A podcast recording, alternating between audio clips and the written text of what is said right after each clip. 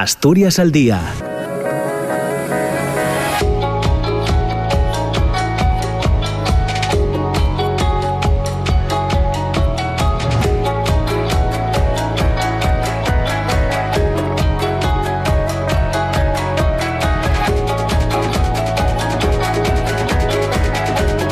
Hola, ¿qué tal? ¿Cómo está? Muy buenos días. Son las 9 de la mañana y dos minutos. Comienza Asturias al Día, el programa de debate, de tertulia, de conversación, de intercambio de ideas y reflexiones cada mañana, ya saben, en la radio pública, en la radio autonómica, en RPA hasta las 10 de la mañana. Ya nos hemos puesto al día con nuestros compañeros y compañeras de Asturias Hoy, primera edición, y ahora llega el turno de la opinión en Asturias eh, al Día. En una semana, en un último día de la semana laboral, eh, una semana intensa en la que la política eh, nos ha dejado mucho, muchas reflexiones, muchos titulares derivados de ese debate de orientación eh, política, de ese debate sobre el estado de la región que vivíamos esta misma semana.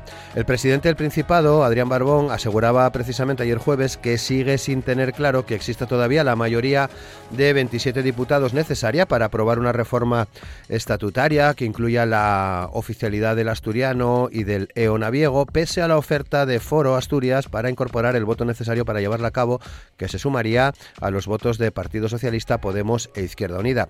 Ya saben eh, a estas alturas de la semana que Foro pide que la ley que desarrolle la oficialidad se apruebe con la mayoría de tres quintos que requiere la reforma, que este eh, requisito se fije en el nuevo Estatuto de Autonomía y que esa normativa respete la realidad sociolingüística de Asturias, el principio irrenunciable de la voluntariedad, la no imposición en ninguna esfera de la vida y que el asturiano no sea vehicular en la enseñanza. Según Foro, ese proceso de reforma estatutaria debe ir acompañado de la gran reforma que necesita el Principado, que pasaría por eh, tratar de revertir eh, la situación demográfica con medidas como la concesión de ayudas directas a la natalidad, una reforma fiscal que elimine el impuesto de sucesiones y que rebaje el de la renta y un impulso a las infraestructuras pendientes de ejecutar.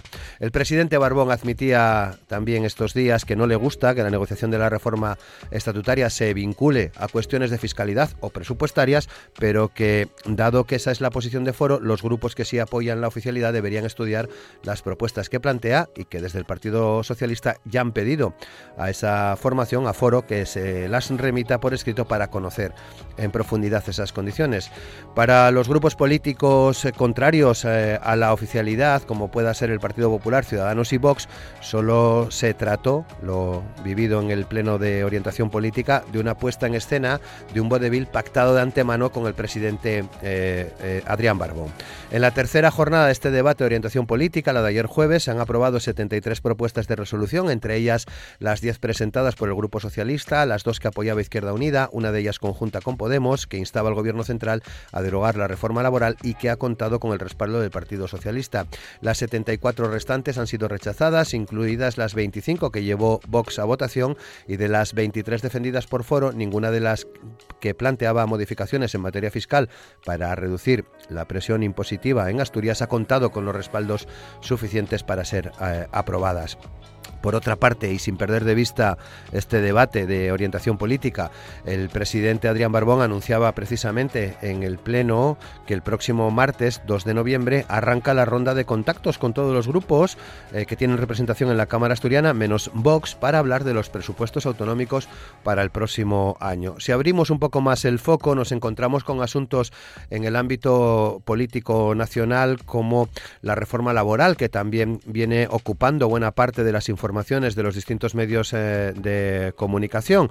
Hoy algunos titulan con unas palabras del presidente Pedro Sánchez. Este gobierno cumple sus compromisos y es que eh, Pedro Sánchez lanza ese mensaje tras la pugna de Yolanda Díaz y Nadia Calviño por la reforma laboral y pone el énfasis en la recuperación de los consensos con sindicatos y patronal después de que la portavoz abriera la puerta a modificar lo pactado si así lo establece el diálogo social. El gobierno de coalición ha alcanzado, parece, un acuerdo sobre la metodología para afrontar la negociación de esta eh, reforma laboral en el seno del diálogo social, pero todavía no se ha alcanzado un consenso sobre el alcance y los contenidos que debe incluir esa, esa norma.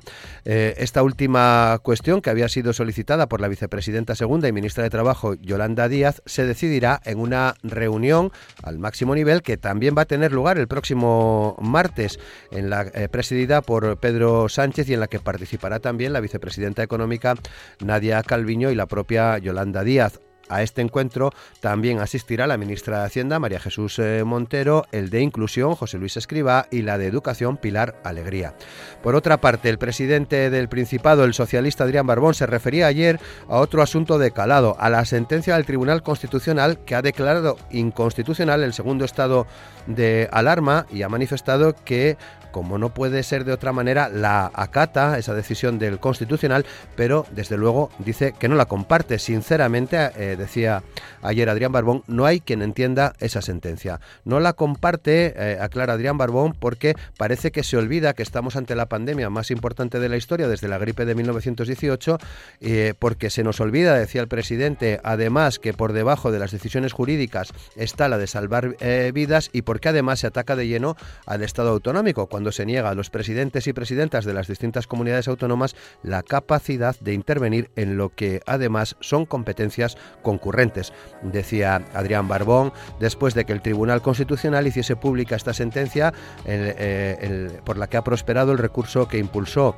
Vox sobre el decreto del Ejecutivo de Pedro Sánchez. El Pleno del Constitucional, dividido en esta ocasión, se ha decantado por declarar su inconstitucional, eh, inconstitucionalidad por seis votos frente a cuatro. Se trata, en cualquier caso, del tercer fallo contra la estrategia jurídica puesta en marcha por el Gobierno para hacer frente a la emergencia sanitaria. Las anteriores se referían al primer estado de alarma y al parón del Congreso durante el inicio de la pandemia. El recurso de Vox considera y consideraba que las medidas contempladas en el decreto suponían una rebaja injustificada del control parlamentario del Gobierno, al tiempo que una delegación a las comunidades autónomas de competencias que no le correspondían. En ambos casos, cabía deducir claramente, según la formación, que el supuesto objetivo perseguido era evitar el desgaste en el Ejecutivo que pudiera representar la asunción de plenas responsabilidades en la gestión de la pandemia. Son asuntos que dejamos ya sobre la mesa de Asturias al día en este eh, viernes 29 de octubre. Hoy vamos a compartir las opiniones, vamos a escuchar las reflexiones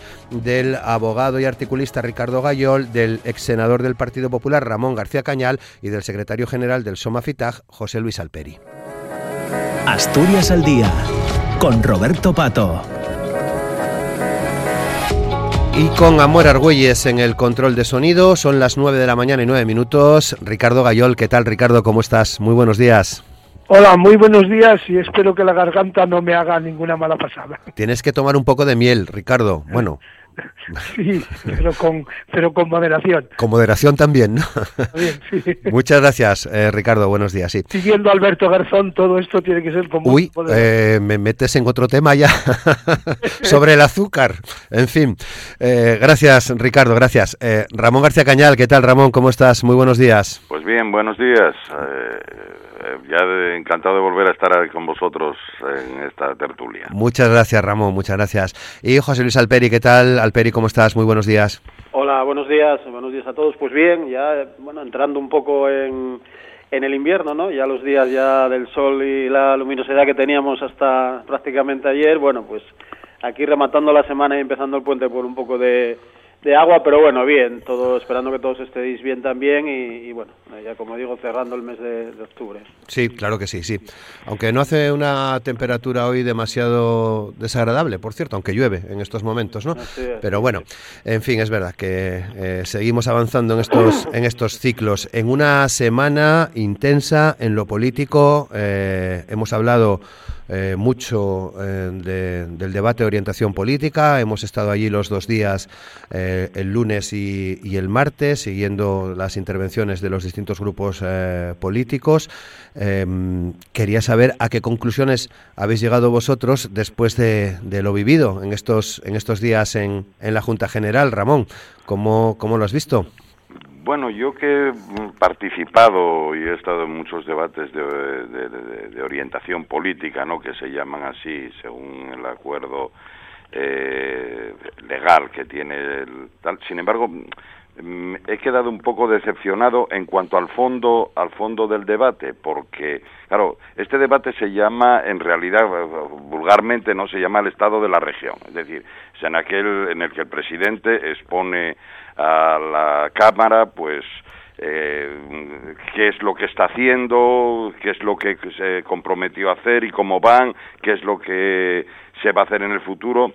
Y bueno, con una cierta habilidad, ¿no? El presidente pues lo ha desviado, lo ha desviado, pues hemos estado hablando pues fundamentalmente o ha trascendido mayoritariamente el tema de la oficialidad de la lengua, sí o no, y luego con la participación o la colaboración extraordinaria, ¿no? del, del, diputado y portavoz de foro eh, con, con esa especie de que ahora sí voy a dar el voto para la oficialidad, pero ahora me arrepiento. Bueno, en, en una, desde mi punto de vista, en una traición a la inmensa mayoría de sus de sus votantes, ¿no? Que ni en, en, ningún momento se plantearon ni se imaginaban, no, esta situación. Pero bueno, esa es una cuestión de otros partidos. Pero yo creo que lo fundamental de este debate debería ser una vez pasada la, la mitad de las legislaturas, ya, ya, hemos, ya hemos pasado el ecuador de la legislatura, que el presidente recordando aquella, aquel debate de investidura donde planteó al Parlamento no cuáles eran las principales líneas de acción y de trabajo que iba a desarrollar para para la legislatura, ¿no? Pues bueno, pues se dando cuenta, porque ya han pasado dos años, oiga, usted nos dijo en su día, pues que iba a hacer una serie de demandas al gobierno de España, ¿no? Que era uno de los ejes porque era fundamental para la economía eh, asturiana, por ejemplo, de la aprobación urgente del Estatuto de las Electrointensivas, que había sido prometido por el gobierno de Sánchez en, el último trimestre de 2018, él tomaba posesión en el 2019, seguíamos sin aquel estatuto tan, tan importante, ¿eh? y, bueno, pues decía, no, esto inmediato, bueno, no solo tardaron más de dos años en aprobar ese estatuto, sino que encima ha salido muy perjudicial para la industria asturiana fundamental como es la, la electrointensiva, ¿no? O aprovechar al máximo el 25% de los ingresos de CO2 eh, que ofrece la normativa de, de, de, de, las subastas del CO2, ¿no? Para compensar a nuestras industrias asturianas y demás, que ha sido también un, un fracaso. Pues ya no quiero hablar de Alcoa, ¿no? Que todos sabemos eh, cómo ha quedado a, lo largo de estos últimos años, el problema del cierre de las térmicas, ¿no? Pues, pues bueno, que hemos visto que prácticamente nos las han cerrado eh, todas, no solo en Asturias, sino en España, y las consecuencias que está eh, teniendo eh, en marcha, que esperaba la puesta en servicio de la variante de Pajares, de aquella estamos hablando del año 2019 para finales del 2020, ahora ya estamos hablando del 2023, que como muy pronto será el año en el que se inicie esto, o bueno, la, la prolongación de la autovía del suroccidente, y veamos cómo está, cayendo un puente, cortado el tráfico, todos los, el, el suroccidente asturiano con retrasos eh, por, por, por, por, las carreteras en, lo, en, los estados Y luego, eh, en cuanto, en cuanto a Asturias, eh, eh, tenía unos proyectos propios como era, por ejemplo, bueno, y, de que no se habló algo nada, era el, la reforma de la administración o otras cuestiones eh, el área metropolitana, que creo que ha sido abandonada, lo han anunciado recientemente, ¿no? que ya del área metropolitana no se va a hablar más. Todas esas cosas han quedado absolutamente al margen del debate. No lo ha querido sacar, bueno, se lo han intentado sacar, pero él siempre se iba al tema de, del asturiano o de esos nuevos proyectos que, que pululan por ahí, que muchos son viejísimos proyectos incumplidos del fracaso. A mí, en ese sentido, por eso digo que el debate me ha decepcionado porque cuando, eh, oiga, el primer año en el que en el debate de investidura, pues haces tus propuestas y bueno, es una expectativa la que tienes ahí, cuando ya han pasado más de dos años desde ese debate de investidura, el dar cuenta, oiga, ¿usted qué ha hecho? Y claro, nos encontramos con un vacío eh, un vacío que, que lo hemos visto ahí y que se ha tratado de desviar en estos meses, ¿no? Pues, pues con la tal y ahora vamos a ver los fondos europeos y no sé qué que van a llegar, que van a crear no sé cuántos miles de puestos de trabajo. Sí, sí, eso queda muy bien, pero la realidad de la gestión eh, permanente de, de, de, tal, cómo va, se ha mejorado la administración asturiana, pues no se ha hecho nada, aunque sí se ha anunciado, pero, pero seguimos sin, sin una reforma, una presentación de una reforma clara de la Administración. Y claro, las legislaturas, cuando se trata de hacer estos, por ejemplo, grandes proyectos como la reforma de la Administración, no se pueden perder dos años, porque cuando se da uno cuenta, dice, oye, ahora vamos a hacer esto, se terminó, llegan las elecciones y ya cambia el gobierno. Alperi. Bueno, pues oye, la verdad que me siento reconfortado escuchando a Ramón porque parece que no hubo pandemia y, ya casi me olvidaba que la había habido, ¿no? Ya veo que, que Ramón la, la obvia completamente, ¿no? Como siempre, como si en estos dos años no hubiese habido lo que lo que hubo, ¿no? Pero bueno, yo creo que, que más de, lo mismo, ¿no? El, el mensaje catastrofista eh, está ahí porque no hay no hay propuestas y yo creo que que igual era bueno que reflexionase un poco la oposición, en este caso el, Partido Popular, ¿no? que eh, pese a todos estos mensajes de catástrofes, de, alarma, de que vienen las siete plagues, de bueno, de todo lo habido y por haber, bueno, lo que se ve es que los asturianos siguen confiando en el Partido Socialista para gobernar Asturias, para gobernar los ayuntamientos y que prefieren a quien trabaja con ilusión, a quien trabaja con esperanza, a que a quien el día, pues como digo, el, mensaje del apocalipsis, del pesimismo y del catastrofismo en la boca, ¿no? Yo creo que había una cuestión muy clara y yo lo dije aquí varias veces. No sé qué hubiese ocurrido eh, con otro gobierno para afrontar la pandemia. Eh, algo sí sé que hubiese ocurrido, ¿no? Porque ahora, bueno, pues estamos viendo lo que ocurrió, lo que está ocurriendo, lo que ocurrió en las residencias de mayores de Madrid, lo que está ocurriendo con la sanidad pública en Madrid, lo que está ocurriendo con Madrid en general, que hay un modelo de que se siente muy a gusto. Vaya fijación, qué bárbaro. Hombre, es que me, si me saques les térmicas y todo eso, y, lo de siempre, Ramón, y, que, y el modelo que tenéis. No, yo hablo de aquí de, Madrid. Sí, sí, no, no, hables de todo, hablaste de todo. Y el modelo que tenéis, yo sí tengo que mirar cómo gobernaría el PP en Asturias. Pues como está gobernando en Madrid, apoyándose, veremos a ver si saca los presupuestos con Vox o no, pero van a ser presupuestos con Vox.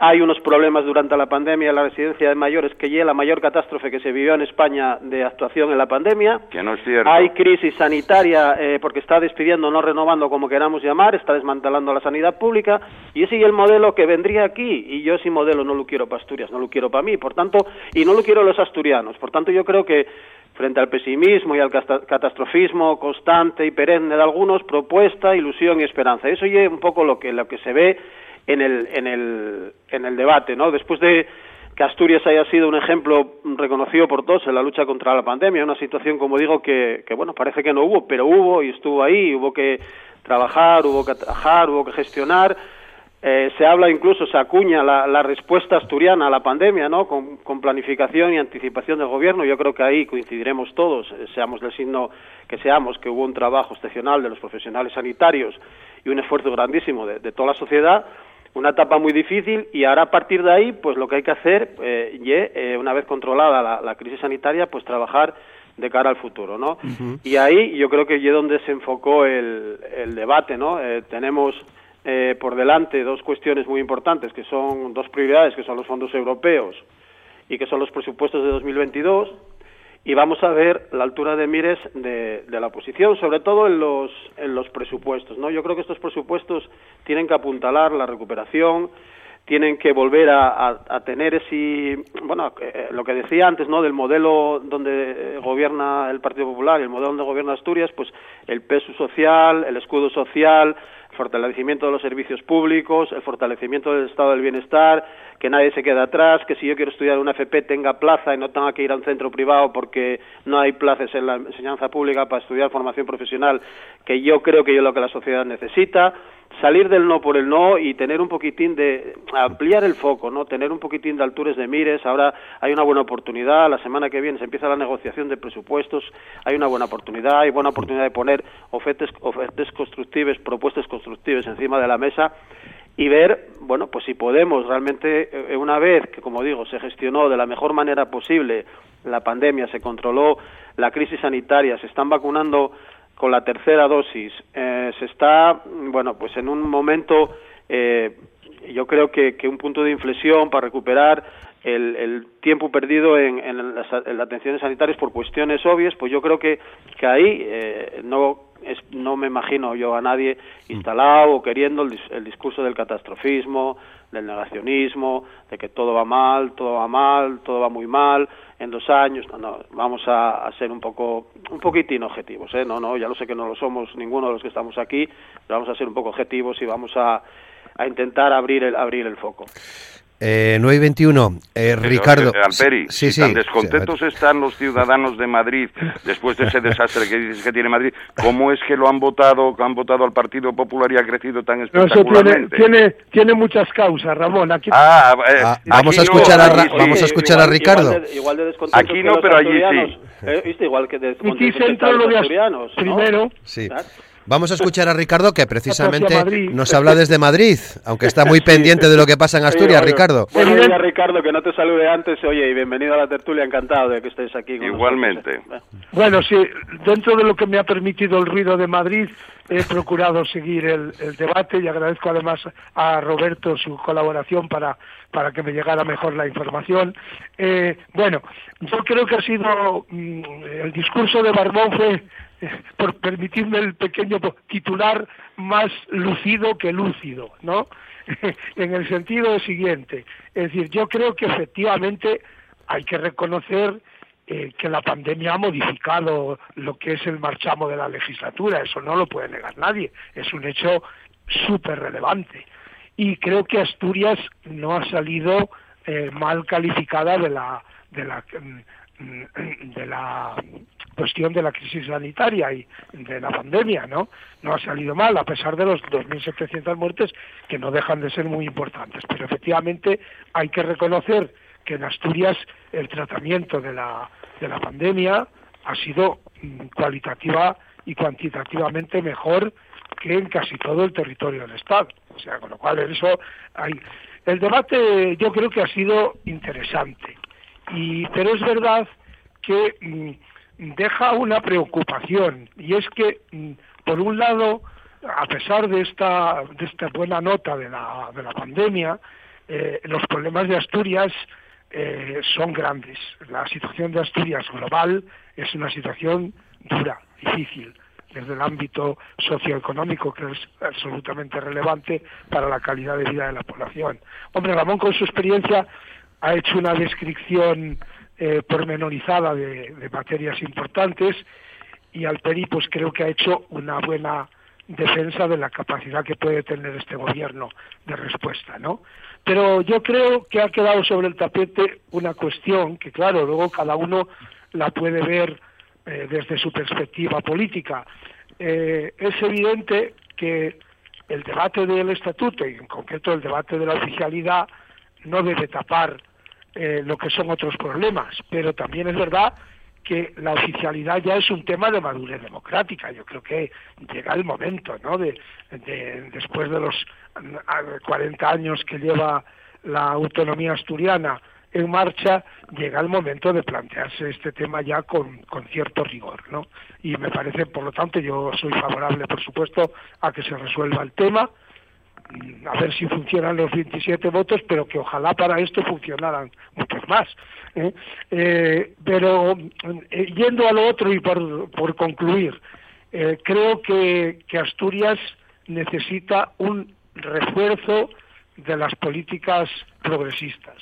Y lo necesita porque quizá el PSOE, con muchísimos años de gobierno en la región, pues no deja de tener algunos tics, ¿no? De, y quizá el abrir eso a un pacto de progreso, ya no digo a un gobierno de coalición, porque estamos ya muy avanzada la legislatura, pero sí a un pacto de progreso potente, al menos con esos 27 diputados, 26 diputados, perdón, para garantizar mejor el recorrido que queda de legislatura, yo creo que es importante. Y es muy importante, fijaros, el informe Arope nos ha abierto los ojos de una situación extrema. Y además eh, hay una solución importante como la de el salario social básico barra ingreso mínimo vital, que es una pena que esté atascada, porque ese sería un primer paso para resolver los temas más primarios. ¿Y eso cómo se resuelve? Pues muy fácil, siendo complementarias esas prestaciones.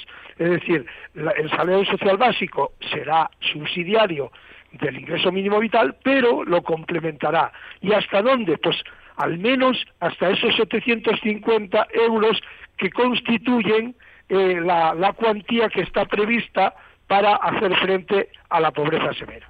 Por lo tanto, eh, lo que es el umbral de la pobreza. Creo que eso es una pena que esa pasarela no haya funcionado, pero habrá otros mecanismos, habrá posibilidad de un convenio con el gobierno central. Fíjate, hasta los vascos están teniendo problemas. Es una pena que, el ingreso mínimo vital gestionado por el Ministerio de Seguridad Social esté teniendo tantos problemas burocráticos, pero esa sería una solución de entrada que eh, dentro del debate saltó eh, y que Adrián Barbón le decía al de Podemos, sí, pero no hay dinero. Bueno, eh, en Asturias hay una capacidad presupuestaria para el salario social básico y en el gobierno central hay una capacidad presupuestaria para el ingreso mínimo vital. Complementémoslas y demos esa respuesta a la pobreza severa que es urgentísima. Bueno, 9 y 27, añadimos eh, la ronda de contactos que se inicia el martes. Los tres tenéis experiencia en, materia presupuestaria, desde evidentemente vuestro ámbito de, trabajo y de dedicación política. No sé si auguráis un buen acuerdo, un acuerdo amplio, un acuerdo mayoritario, eh, Ramón. Bueno, eh, yo sé que va a haber acuerdo, lo ha habido en estos dos años de una de una manera o de otra, pero va a haber va a haber acuerdo. Eh, lo que pasa que los presupuestos del Principado están muy condicionados, muy condicionados por los compromisos que se han adquirido a lo largo de estos últimos años y es, es difícil, es difícil moverlo, porque claro, sin negar lo que decía ahora mismo Gayol, ¿no? de que el salario social, la complementación con el ingreso mínimo vital para resolver una serie de, de, problemas graves de sectores de la población, de, de supervivencia, pero claro, la, la, misión fundamental de un gobierno, aunque esta no es, no es poco importante, pero la misión fundamental es generar las expectativas de eh, eh, generación de empleo para resolver esos problemas y que se vayan reduciendo al mínimo, ¿no? Eh, y, no incrementándose año tras año. Por eso los presupuestos generales del Principado o los del Estado tienen una gran importancia. Yo mm, creo, y desgraciadamente para mí, veo que los presupuestos generales del Estado, que son, eh, digamos, el indicador que nos marca luego los ingresos que van a tener las comunidades autónomas, tienen, eh, bueno, un defecto inicial, porque se han presentado ya los datos en esta semana, tienen un defecto muy grave inicial y es unas previsiones de ingresos unas previsiones de ingresos superiores a las que nos va a marcar o nos están marcando todos los indicadores de crecimiento de la economía. ¿Y eso por qué es grave? Porque a las comunidades autónomas nos van a decir que vamos a tener unos teóricos ingresos más grandes de los que van a ser en realidad y nos van a llevar a los problemas que hayamos tenido anteriormente con los gobiernos de Zapatero, que en su momento presupuestaron por encima de eh, los ingresos y cuando llega a las comunidades autónomas esto es como va en una cadena, ¿no? Eh, los, eh, los ingresos del Estado son menores, los de las comunidades autónomas evidentemente que tienen estas transferencias de los ingresos por los impuestos del Estado son menores y los ayuntamientos son menores y nos ha llevado, pues por ejemplo, en estos años el Principado de Asturias está teniendo que devolver dinero que se nos adelantó con cargo a presupuestos, a ingresos de presupuestos de años anteriores, está teniendo que devolver ese dinero. Y entonces, claro, eh, nos movemos en unos márgenes tan estrechos que eh, tienen que cambiar eh, políticas a nivel nacional y evidentemente a nivel autonómico y tener en cuenta que la prioridad, la prioridad es la eh, mejorar la situación económica, la economía de esta región, la generación de empleo, que es la verdadera lucha, lo que se consigue, la verdadera lucha eh, para mejorar el que los sectores que están recibiendo el salario social o el ingreso mínimo vital pasen a trabajar y dejen de tener este coste y puedan, mm, bueno, tener un proyecto de vida normal que es el que deseamos todos para nosotros y para nuestras familias y para, y para la sociedad. Gayol, ¿ves factible ese acuerdo mayoritario en Asturias en relación a presupuestos? Bueno, sí, va a haber un acuerdo mayoritario sin duda con al menos los 26 diputados eh, que configuran hoy día, digamos, una mayoría de progreso. Eh, es evidente que el que haya un acuerdo de presupuestos no es la panacea, porque eh, aunque es importante de, estratégicamente de cara a fijar la, operatividad del, del Ejecutivo en, en, ese tiempo, pero desde luego mm, yo creo que mm, habría como dos niveles, ¿no? El nivel democrático, eh, que afecta a todos los grupos de la Cámara, al menos a todos los que lo quieran acoger y creo que son la mayoría, de mm, apoyar, apoyar eh, un, recorrido para Asturias de recuperación, de reconstrucción socioeconómica, que no viene solo del tema de la pandemia, que viene de más allá, apoyar eh, todos arrimando el hombro en ese proyecto. Y hay un segundo aspecto, es el cómo concreto de cómo ir ejecutando las medidas eh, que viene más de una mayoría de progreso que hay en la Cámara Asturiana y que eso va a determinar pues determinadas líneas de trabajo. Eh, pero, pero pienso que sí, el acuerdo es posible, pero me gustaría que además del acuerdo llegue a haber un consenso regional mm, máximo posible para eh, sacar adelante esta situación de Asturias que desde luego en términos objetivos es complicada. Gayol, cuando te refieres a la mayoría de progreso, te refieres a la mayoría de izquierdas o extrema izquierda, no, eh, porque lo del progreso es muy relativo, ¿no? Esa es una, una definición que os dais eh, progreso, pero, pero bueno, realmente no suele llevar, no suele llevar el progreso. Lo de extrema, al menos en lo referido a la izquierda, es un calificativo hoy día absolutamente ficticio porque no hay extrema izquierda Ah, no. Las propuestas que hay sobre el tapete en términos objetivos son socialdemócratas. Quiero decir, más avanzadas o menos socialdemócratas. Son socialdemócratas. no, las comunistas no son socialdemócratas. Oh. Por supuesto que sí. Los comunistas tienen en este momento propuestas gubernamentales en el ámbito de la socialdemocracia, que no, eh, es decir, no lo veo como traición, creo que es lo que se puede hacer en un sistema neoliberal. Bueno, independientemente de que se puede hacer o no se puede hacer, pero, las, o sea, tú dices que las propuestas comunistas son socialdemócratas. Sí, señor, en este momento absolutamente. Pero además es que eso de las... para tenerlo claro. Parecen calificativos, diríamos, poco objetivos, de verdad, o sea, sobre todo cuando los datos no lo conforman. Bueno, pues eh, eh, hay partidos que están por derogar la Constitución, derogar una serie de libertades que tenemos. Ah. Eh, no en esos partidos que están, o es que eso no existe. El, que se, el que se reforme la Constitución no quiere decir que la Constitución vaya a ser como. No, no, no, ya lo sé, pero hay, luego sabemos lo que quieren o qué es lo que esperan o cuál es el modelo que está detrás de esa reforma de la Constitución. Pues claro, cuando un tío me dice, no, yo quiero reformar la Constitución y estoy muy de acuerdo y me parece muy bien el régimen de Cuba, de Venezuela y demás, evidentemente es pasarse a temblar. Eso ¿o no, Eso no es el horizonte con el que trabaja la izquierda en este país. ¿eh? Bueno, es, que a nivel internacional haya solidaridades determinadas, que son lógico, las hay a todos los niveles, pero en absoluto quiero decir solidaridad con los dictadores es diferente de solidaridad respecto al país a la nación. yo, yo tengo muy claro a nivel personal mi solidaridad con Cuba, lo cual no quiere decir que yo proponga para España un sistema idéntico. Pobres cubanos, vaya mal que los quieres. Bueno, no, no, yo, cada país tiene sus procesos. Sí. Ya, ya. Bueno, Alperi. Eh, sí, perdona, es que estaba mirando por la ventana si ya llegaba el 7 Plagues o no. Perdón, perdón, es que como aquí todo eh, eh, veo que se reafirma lo que dije antes. ¿no? Sea, Tú buscas las baterías esas que te las llevaron de, de, Asturias a León. Sí, sí, no, esa fábrica de baterías. Si hubiesen sido mías, pues seguramente estarían aquí, Ramón. Ya lo, que sé, ya. Lo que pasa es que las empresas esas a las que tanto apoya el Partido Popular, como Iberdrola, que les defienden el Congreso, pues no son capaces de abanderar un proyecto tractor aquí. Entonces, claro, yo buscoles, pero si, por ejemplo, el Partido Popular eh, votase para que les energéticos no fuesen los que mandasen en la Coño, pero si lleváis tres años gobernando al Peri, pero ¿cómo no lo cambiasteis? ¿A qué estáis esperando? Ramón, eh, ya lo sé que con el mantra del comunismo y le siete no, no, y tal, estáis, ¿por qué no lo cambiáis? Estáis muy, muy tal, pero te voy a preguntar una cosa. ¿Subir el salario mínimo interprofesional y una política de extrema izquierda? No, Oye, no, no, oye, no, oye, oye, no, eh, pregunto, eh, pregunto, igual yo, igual yo estoy Hay- un poco hay- equivocado. No, veías a la reducción al, al, al- No, no, no, al yo- tema yo- puntual. no, tú sabes a de lo que hablo. no, no, Ramón, y tú, lo que no quieres oye. decir es que estás coaligado con los con los No, no, Ramón, y es que tú tienes, tú tienes, políticamente tengo que reconocer que tienes más experiencia que yo, yo tengo que centrarme Porque en tengo más cosas. años. Esa- bueno, pues por varias cosas, ¿no?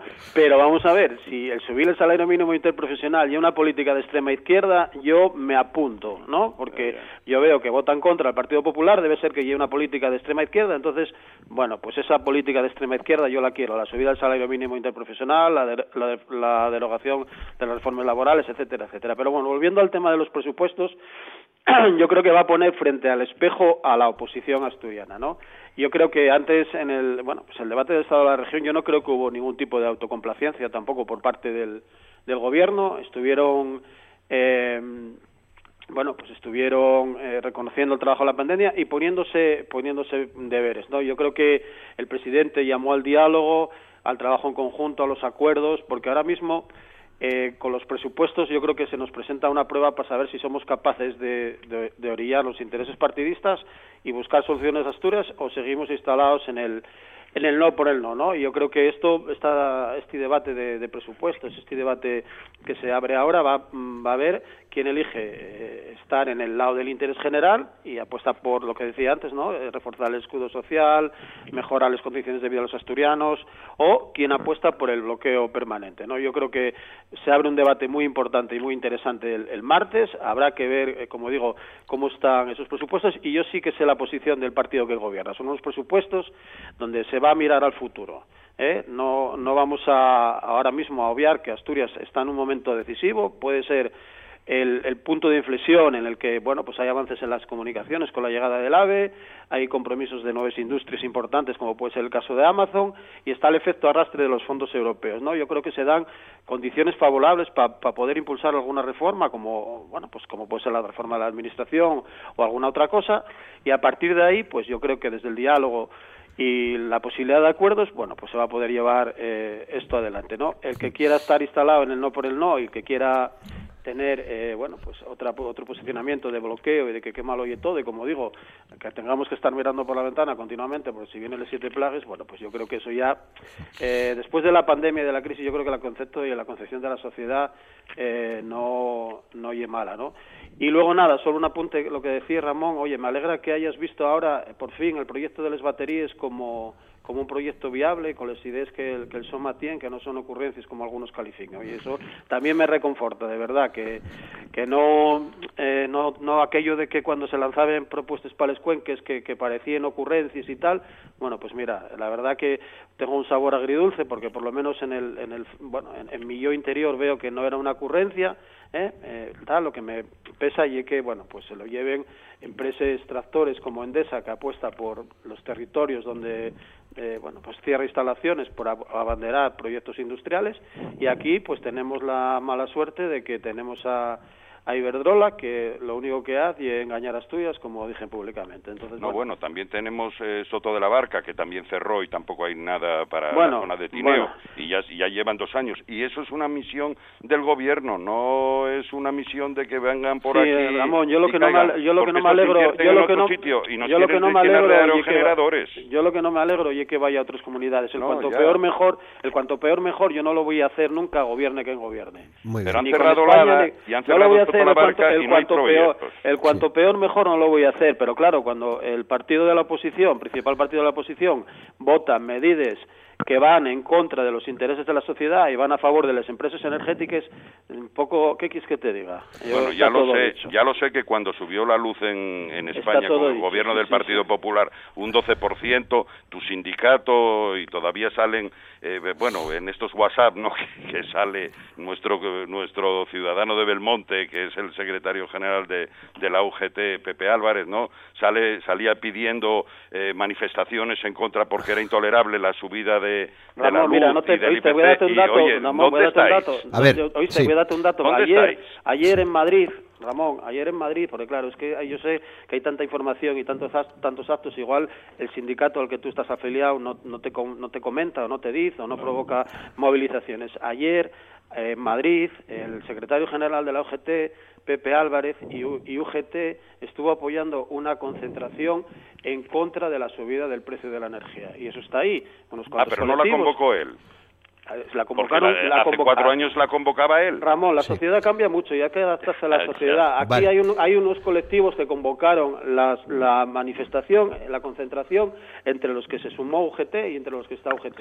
Y entre los que está Pepe Álvarez, el Belmonte, porque también, oye, para una vez que hay un secretario general de UGT de Asturias, tampoco nos vale. Tampoco queremos no, no, secretario general de UGT de Asturias. bueno, no, me desviar de los temas. No, me desviar de los temas. Muy bien que sea de Belmonte el secretario general Ramón, como, Ramón, como no te llega información de tu sindicato, te propongo, te voy a mandar una ficha de afiliación al SOMA y voy a informando, ir informándote de las concentraciones este, este en contra de, la subida de la luz. No te bueno, que, con, el tema, 9 y 41. mineros, sí. 9 y 40... he trabajado toda la vida, vamos, 20 años que llevo trabajando, me queréis hacer ya afiliar al SOMA. Sí, sí, no, yo te 9, y 41, 9 y 41, que, que nos quedan 20 minutos y os quería preguntar al menos por dos otros eh, asuntos. Uno también que veremos a ver qué ocurre el martes. Eh, Alperi, que tiene que ver con la famosa derogación de la reforma laboral y el lío que se, que se ha montado entre eh, en el gobierno de coalición. No sé si ya está en la senda de la unanimidad. Veremos a ver qué ocurre el martes, ¿no? Bueno, yo creo que el lío y el ruido y un poco eh, la, estrategia de cuando algo eh, parece ser que se encamina por bueno pues hacia una buena dirección no eh, aquí nadie puede obviar que la derogación de la reforma laboral está en el acuerdo de coalición del Partido Socialista y de Unidad Podemos y de Unidas Podemos no hay un punto que hablaba de consolidar el crecimiento y la creación de empleo de calidad pues estamos hablando de empleo de calidad y ahí, eh, con luz y taquígrafos y con la solemnidad que se firmó ese acuerdo en diciembre de 2019, se decía claramente que derogaremos la reforma laboral y se recuperarán los derechos laborales arrebatados por la reforma laboral de 2012. O sea, hay una cuestión eh, relacionada con, bueno, con todos sabéis, ¿no? Las limitaciones en el ámbito temporal de los convenios colectivos cuando finalizaba la vigencia y hasta la negociación de uno nuevo, la prioridad del convenio sectorial sobre el convenio de empresa, bueno, pues la modificación del artículo del estatuto que habla de contratación y subcontratación, la bueno la capacidad de, las empresas de manera unilateral de, cambiar las condiciones de los contratos, la contratación temporal, las causas de despido, los contratos formativos, bueno, tengo lo más o menos en la cabeza porque con todo este ruido, al final parece que, que no, no volvemos a lo que realmente sí se hizo con luz y taquígrafos y está ahí para ver, para leer y para comprobar cualquier ciudadano.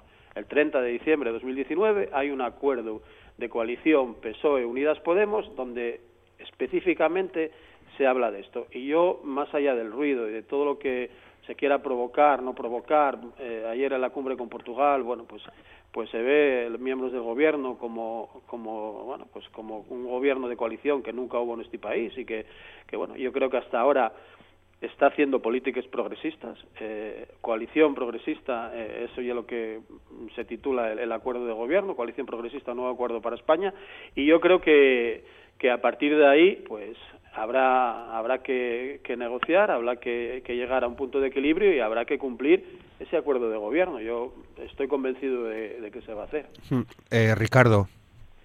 Sí, yo creo que efectivamente la reforma laboral es algo que está en la agenda del gobierno, ahí está en ese acuerdo, como yo se acaba de decir, y efectivamente mm, ya se viene trabajando y la ministra de Trabajo y Economía Social, Yolanda Díaz, pues viene negociando con, con el equipo, vamos, con, con los agentes sociales eh, desde marzo esta, esta reforma.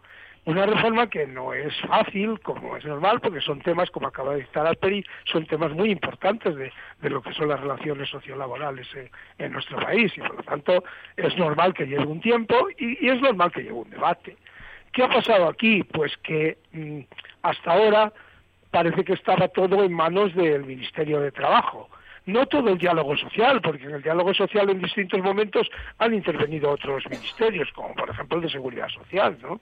Eh, pero sí que es cierto que eh, tras el Congreso Socialista de Valencia, eh, donde donde se hizo una afirmación categórica de que se iba a sacar adelante la reforma laboral, pues eh, el PSOE ha querido recuperar un cierto protagonismo en un tema donde eh, solo había estado secuencialmente. ¿no?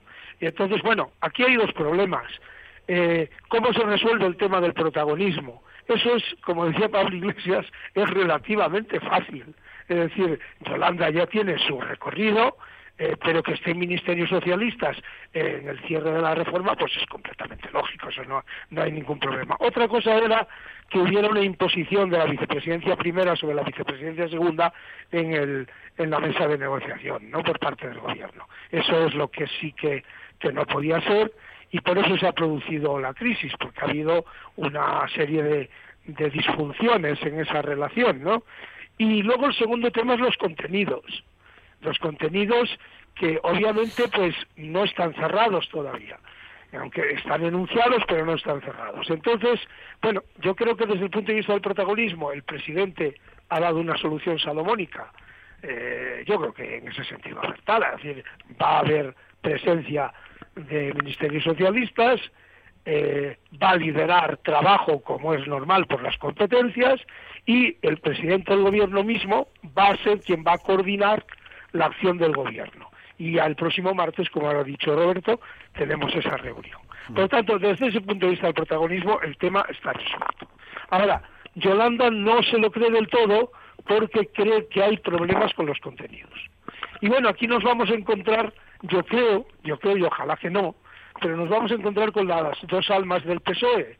Por un lado, ese tinte social liberal de, de Nadia Calviño que además viene un poco respaldada por ese abrazo de Pedro Sánchez con Felipe González, que es el, el adalid del socialliberalismo, si se le puede llamar así, que es una profunda derechización de, del Partido Socialista, y eh, sin embargo, pues eh, claro, eh, hay otra alma más socialista en el gobierno también, y bueno, quizás Sánchez esté un poco a caballo entre las dos posiciones. Entonces eso va a ser determinante para definir el cierre de los contenidos. Y ahí es donde Yolanda eh, pues tiene algunas dudas, porque teme que por parte de la vicepresidencia primera se quieran introducir elementos que puedan ser distorsionantes en ese diálogo social y luego en el cierre definitivo de la reforma.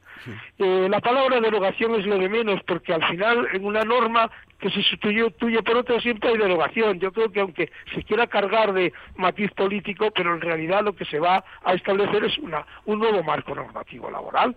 ¿eh? que evidentemente va a comportar una amplia una amplísima derogación de, de lo que hizo el PP en 2012, pues claro que sí, pero pero en todo caso, más que de palabras, es un debate de contenidos y eso aún queda abierto.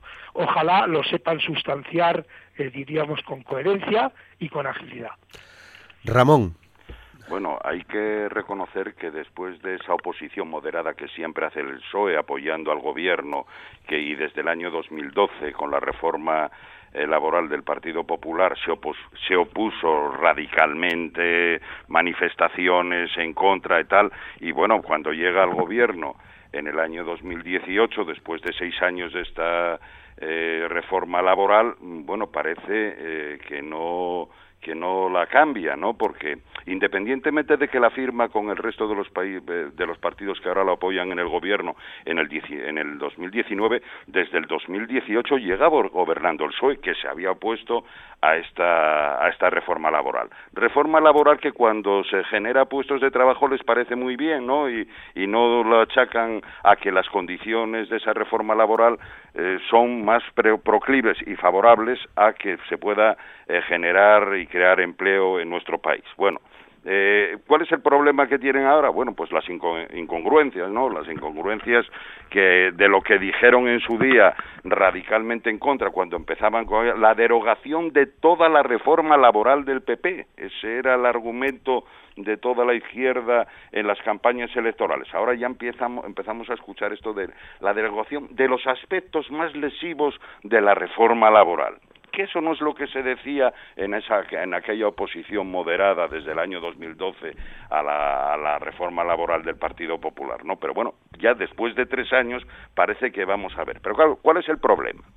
problema es que no se trata ya solo de reformar eh, los aspectos más lesivos de, la laboral, ¿no? De la reforma laboral, eh, ni de derogar. Es que, claro, cuando uno deroga o cambia una cosa, tiene que tener un texto alternativo. Y tal parece que después de tres años ya de gobierno del PSOE y dos con sus coaligados, todavía no tienen una reforma en la mesa para decir, mira, estos son nuestros aspectos en los que estamos de acuerdo y en los que discutimos.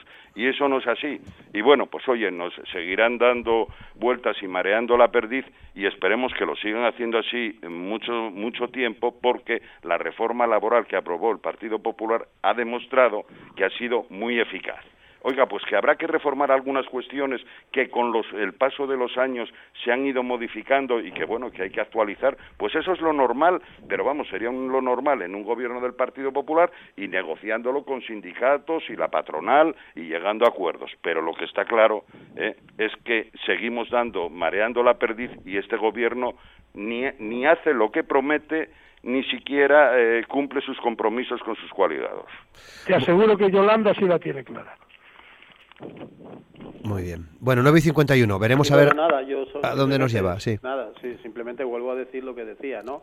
Eh, hombre, igual está costando un poco porque hay diálogo con, con, sindicatos y con empresarios, ¿no? Aquí hay que recordar cómo se puso encima de la mesa, cómo se eh, implementó la la, la, reforma laboral que del Partido Popular, ¿no? De manera unilateral y con decisión y, con decisión, con autoridad y con alevosía, ¿no? O sea, y lo que está claro que fue la vamos el, la carta blanca a los empresarios para que puedan despedir. O sea eso fue la reforma laboral. esa fue la reforma laboral. tres años gobernando pero, pero es que sí oh, Ramón tranquilo relájate, relájate. Oye Ramón que se es está que seguís echándole la culpa al PP del año 2012 y resulta que lleváis tres años en el gobierno para haber modificado todo eso que criticasteis durante cinco años. Hay que tener un poquitín de coherencia. Te estoy no te estoy explicando te estoy explicando Ramón que las cosas se hacen con diálogo y buscando equilibrios entre las personas que se sienten alrededor de una mesa, que no se hacen por la brava como les hace el Partido Popular, porque si la reforma laboral no deja de ser un golpe de Estado laboral, como la llamen a la, reforma del PP, un golpe de Estado laboral, no va a tener ningún tipo de, de futuro, ¿no? Como no la tiene la del Partido Popular. Y a partir de ahí yo te recomiendo que acudas a la fuente, ¿no? Cuando todos esos eufemismos, que si partes más lesivas y tal, el acuerdo progresista de coalición de gobierno establece con luz y taquígrafos los puntos que se van a desarrollar para consolidar el crecimiento y la creación de empleo de calidad, que hay un matiz muy importante, empleo de calidad.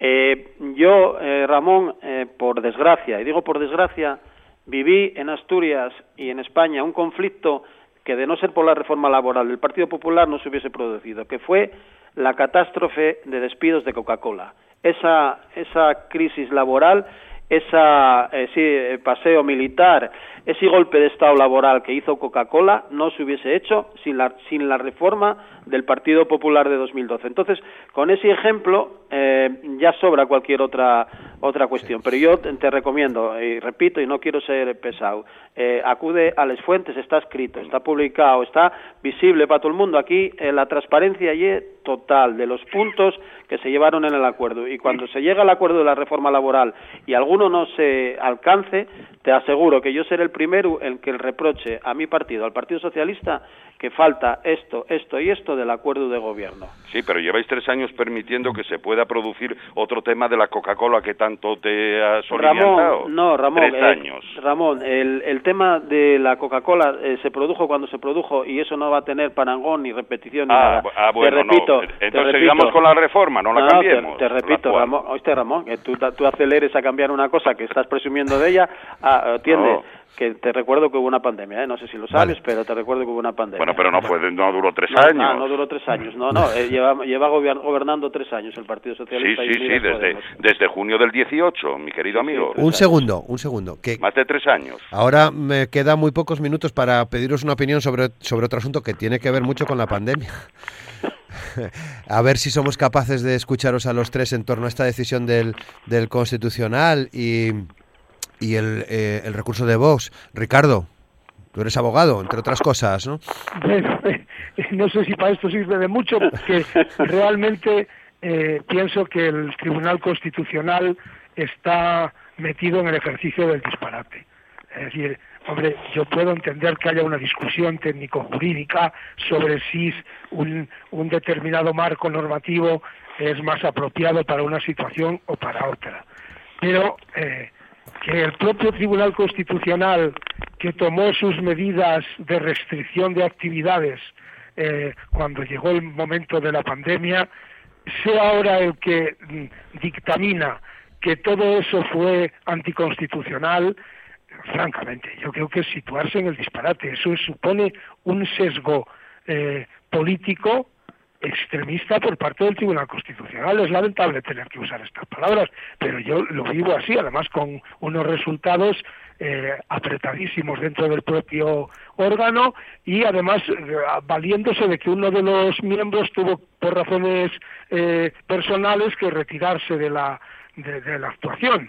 Con lo cual, bueno, en fin, yo creo que que eh, sinceramente cuando hay una situación de pandemia eh, hay que buscar soluciones puede equivocarse uno eh, en la fórmula concreta cuando se lleva a cabo pero desde luego el resultado y la actuación gubernamental fue evidentemente necesaria y positiva para salir de la situación. Por lo tanto, todo lo que se está diciendo respecto al abuso de autoridad, y todo esto a mí me parece fuera de lugar. Y lamento no poder entrar en más matices, pero desde luego eh, va a crear una desafección profunda con el Tribunal Constitucional y en buena medida con el Poder Judicial, que está muy tocado en este país y algún día habrá que establecer reformas profundas. Eh, eh, seguro que podemos hablar un poco más amplio otro día, hoy ya no, así que un minuto, Cañal. Bueno, simplemente, hombre, matizar el tema. No es que hubiese que tomar medidas eh, pues con, la pandemia que se nos había introducido en España, sino que dentro de, las mm, modalidades que tiene el, la nación, el gobierno, nuestra constitución de aplicar recortes a las libertades, se adoptó un sistema, el de alarma, que no era que no era el adecuado con las medidas restrictivas que el gobierno determinó. Eh, eh, para eso tenía, por ejemplo, el estado de excepción, que también se podría haber tomado de acuerdo, pero claro, requería más control del Parlamento y ya eh, lo del abuso de autoridad se refiere o podemos hablar de que, claro, por ejemplo, en esta última ocasión el Parlamento estuvo seis meses seis meses sin reunirse, eh, eh, suspendido de la mayor parte de sus competencias. Y eso sí es peligroso en una democracia. Por eso hay que escoger, y el Gobierno tiene la obligación primero de negociar con, con los eh, partidos que forman la, o tener una mayoría parlamentaria amplia y luego escoger, evidentemente, el, el sistema legal eh, para, acorde con la restricción de, las, de las libertades que se tengan que adoptar. Déjame un minutín para Alperi, Alperi. Sí, nada, yo voy a, voy a cumplir. Eh, nada, esos seis meses los metemos en los tres años, me imagino, son tres años y seis meses. Bueno, eso ya para el siguiente. Yo solo, el Tribunal Constitucional, solo voy a decir una cosa. El Gobierno sin control parlamentario. El Tribunal Constitucional declara ilegal un estado de alarma creo que el segundo, hablo de memoria, no, no, no, recuerdo ahora, creo que fue el segundo estado de alarma, digo que el Tribunal Constitucional declara ilegal un estado de alarma que salvó la vida a más de medio millón de personas y no tengo más que decir que, eso. Muy bien, pues eh, lo dejamos aquí, estamos a punto de llegar a las 10 de la mañana. Ha sido un placer escucharos con bastante intensidad en el día de hoy. Eh, a Ramón García Cañal. Ramón, muchas gracias. Gracias a vosotros. Te esperamos las veces, ya sabes. Buen día, buen fin de semana. Gracias a Ricardo Gayol. Ricardo, muchas gracias también. Buen fin de semana. Muchas gracias y felicitar a Ramón por su perseverancia y su capacidad dialéctica a que conozco hace tantos años. Y también a Alperi, su, que ha seguido su guion perfecto. Muy bien. Y al Alperi, José Luis Alperi, muchas gracias también. Buen fin de semana. Buen fin de semana y un saludo, bueno, a las tres R's. Me siento un poco, no tengo ninguna R yo ni entre Roberto, Ramón y Ricardo, no tengo ninguna R por ahí, pero, pero un, un placer estar con todos. Buen día, buen fin de semana. apunto lo de las R's.